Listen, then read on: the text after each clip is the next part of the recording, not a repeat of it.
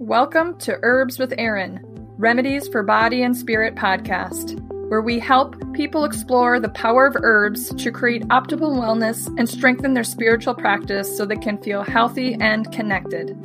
Information provided in the podcast is for educational purposes only. It is not meant to take the place of professional medical advice. Hello, everyone. Welcome to part three of the um, synchronizing with the element of air. I'm Erin LaFaive, herbalist and plant priestess with Full Circle Herbals, and the author of the Learning Herbalism Workbook. So I'm here for part three of connecting with the element of air. One of the things I do as a plant priestess is synchronize with the nature's cycles and synchronize with nature in general and can do that through the the the five the four the five elements spirit earth fire wind or air and water. So i for this month i picked the element of air to use as a like a perspective of how to look at herbalism and uh, plants in general so today's topic is all about leaves talking about the functions of leaves in an herbalism and plant priestess lens, looking at from that perspective. So, in the last few, um, in the last other parts, we talked about what the element of air symbolized, and also what um, what kind of plants are air pollinated plants. So, everything this month is all about the element of air. So I'm going to get started here in just a couple seconds. It is definitely, things are growing very well right now. It's in the midst of summer. It's very hot here, 85 degrees plus Fahrenheit. So I wonder how it is where you are. Are you getting rain? Are you getting probably not snow, but maybe if you're up in the mountains, how is it in your area for the growing season? because we are in the midst of the growing season. And you know, it's interesting because the uh, fall equinox is, you know, it's about two months away, 30, 60 days away, or maybe uh, about those times.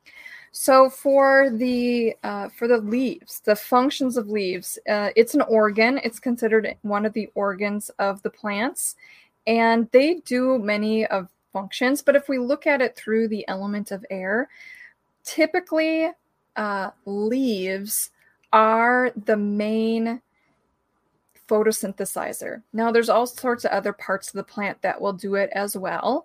And some plants have very reduced leaves, but for them in general, leaves are doing most of the photosynthesis and most of the respiration. So there's a lot of exchanging of particles and gases and water vapor that are happening through the leaf. Um, so the leaf is doing many things, including photosynthesis, respiration, transpiration. But when we look at it through the element of air, the gas exchange for carbon dioxide goes into the leaf and it goes through this area that is called the stomata. The stomates or the stomata, plural versus singular. So the stomata are these openings, and they're regulated by a number of things, including um, the humidity. And there's these things called guard cells on each side that will swell for various reasons. And when they swell, it sh- it shuts that stomata. It, it closes it off. And then when they shrink, then it opens the stomata. And there's many different things that that the guard cells are responding to. But the plant has stimuli that are happening around it to help it indicate when it should open and close the stomata so the pores on in the leaf. They're typically on the underside of the leaf. Most of those stomata are on the underside. However again there are stomata on all parts of the plant but in general the leaf is doing a lot of the respiration and the stomata on the underside exceptions to the rule for sure including like cactus spines and other thorns. Those can be reduced leaves that have um, evolved over time to curl up really tightly because they don't want a lot of surface area to gain access to the sun because they have a lot of access to the sun, almost too much. So they've actually shrunk themselves down. And so I have leaves here. And sometimes we don't think of certain things as leaves, like the cedar. The cedar, uh, they call them te- technically like scales, but it is a leaf. Um, uh, here's lilac. This is what we typically think of as, as leaves, I think. It, like if you ever asked, you know, a, a kid in school um, to draw a leaf, typically it's going to look like something like this. And then they're all different shapes, sizes, colors. Some have a lot of aroma, some are soft, some are got edges on them, some have sharpness to them. There's like so many different kinds of leaves out there, and they've all been adapted for their particular environment, whether it be the type of humidity they have, the amount of sun. Perhaps um, they are evergreen all year long, so they have to adapt to cold as well. All right.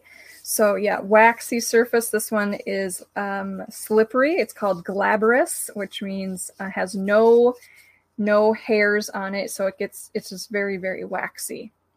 Um, some leaves taste really good because they have you know, different kinds of plant constituents in them, secondary metabolites. Some are bitter because that's the way they've evolved to be bitter to have things spit them out, um, and so on and so forth. All sorts of different leaves there. So as uh, as carbon dioxide goes in, eventually they need to release some of the gases. So then the oxygen comes out, and there's just this constant like in and out. So we call it breathing because that's what our lungs do as well. But they don't necessarily have an internal organ that does it. There's a lot of things happening that bring in and out um, gases um, and such. Now, the problem with this, the challenge with having openings like this, where gas exchange comes in and out and water exchange, is also um, microorganisms can get in. So, diseases can find their way into the plant in various ways, and stomata can be one of them. So, um, so yeah that's one of the, the things that leaves are doing is bringing in and out this gas exchange carbon dioxide and oxygen and also w- what will come in and out is their water the water vapor and so if they're they're exposed to a lot of heat and a lot of sun and their root system isn't able to suck up the water that they need to hold their structure the leaf will droop because it's literally trying to make itself smaller so that it has less access to the sun. It, it's it's a solar dish, and it's it's um, some of the leaves are designed to capture as much sun as they possibly can. Um, the the whole plant itself is trying to catch as much sun as it can, and so sometimes if that's too much, they will wilt, which will help to close off those stomata and protect the stomata from having more um, gas exchange. Because, you know, if carbon dioxide comes up into the plant via the stomata, something needs to be done with it. And there's a whole process happening. If there's not enough water, if there's not enough nutrients, then the plant is going to have a hard time taking in anything nutrients, water, or air. So that's why it's important to have um, the leaves sometimes to droop if there's not enough water coming through the roots and up into it. It's protecting itself. So if you ever see plants droop when they're really hot, um, sometimes they just do that to reduce their leaf surface and aren't necessarily lacking water, but they're just kind of hot and they're trying to um, protect their stomata from being exposed to um, a lot of a lot of the changes in the temperature and the humidity, and they want to keep everything closed down. So, lots of protective mechanisms that they do for themselves. So, another thing about working with leaves in herbalism and in plant priestessing is that leaves uh, can lend so- themselves to other things like sound.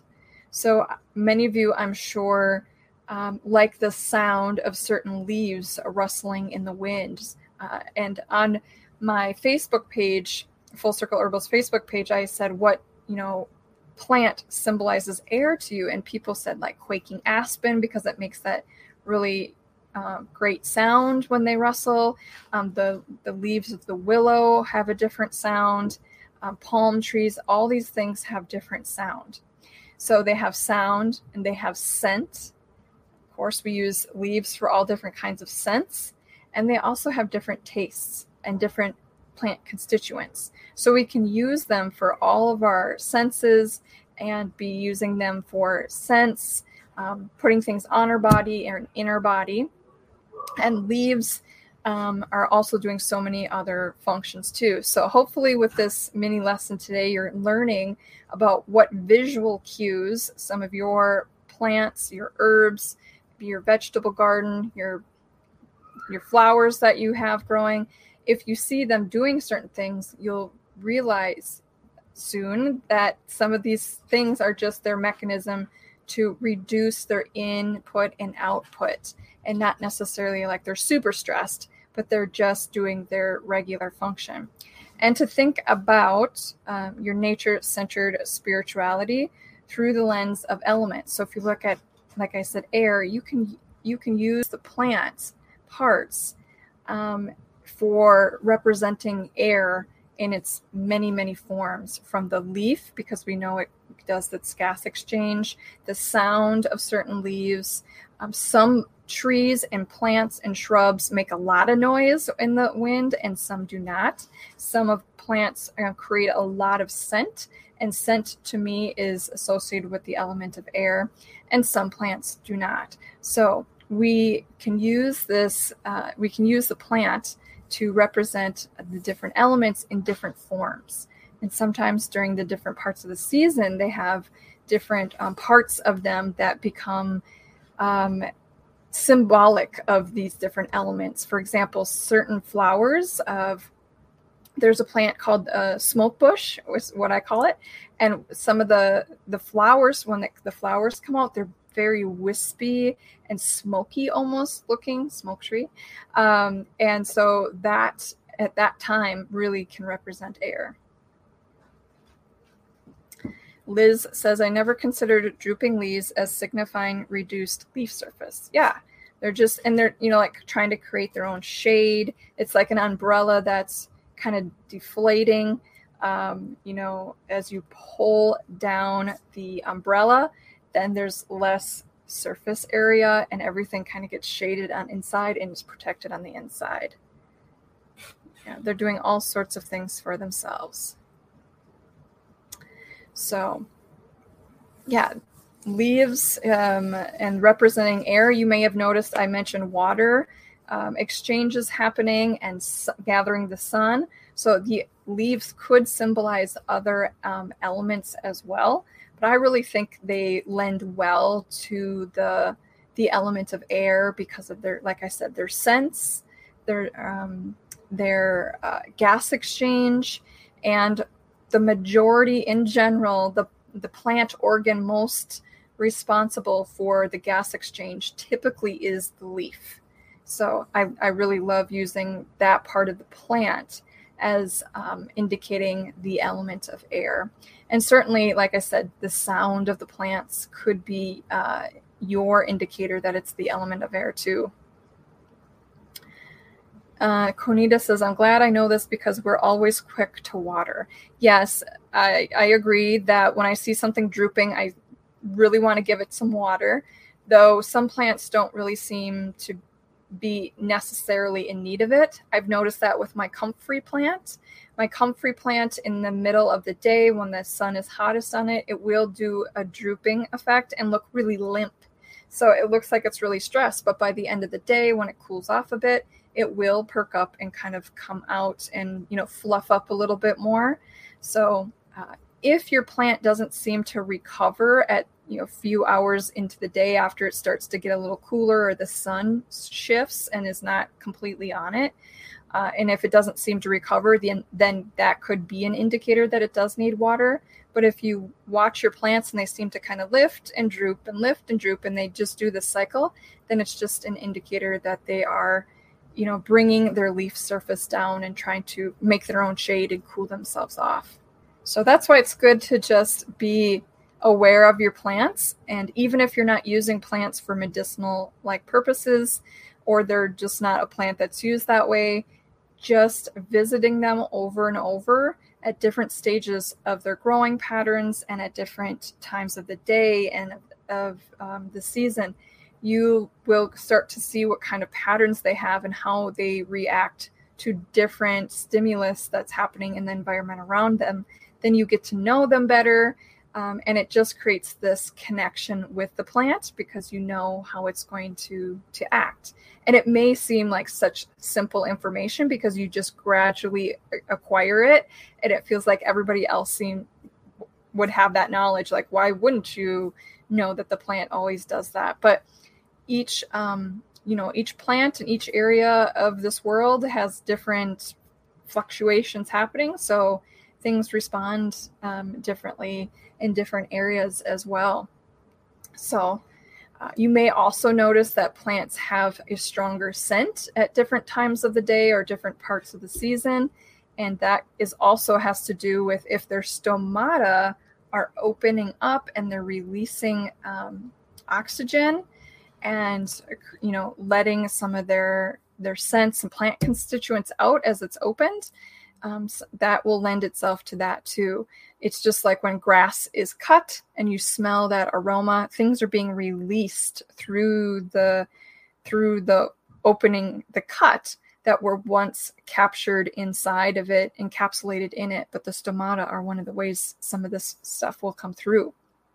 So that's why I think, you know, sitting next to plants or having them in your office or in your home, um, that that whole process that's happening, like we are aware in some level that things are shifting, that uh, plants are releasing, you know, different uh, different plant constituents even through their own stomata. All right, everybody. I also wanted to let you know that next month I'll be doing another plant priestess exploration workshop. Many of you have been through the workshop and some of you several times. So I just am going to start announcing the details of it slowly here. But uh, I will say that one is happening in August, and I'll give you those details as they start to develop. But get it on your calendar that in August, another plant priestess exploration workshop is coming. So thank you for joining this mini lesson here on the live video podcast herbs which stands for herbs with Erin remedies for body and spirit and uh, if you're watching live right here right now then uh, just know that this is turned into an audio podcast on spotify and itunes and and we also put the video and the audio into a blog post on my fullcircleherbals.com website as well. So have a great time, everybody. I'll see you next week where I will be talking about herbs for the lung system. Still with the element of air.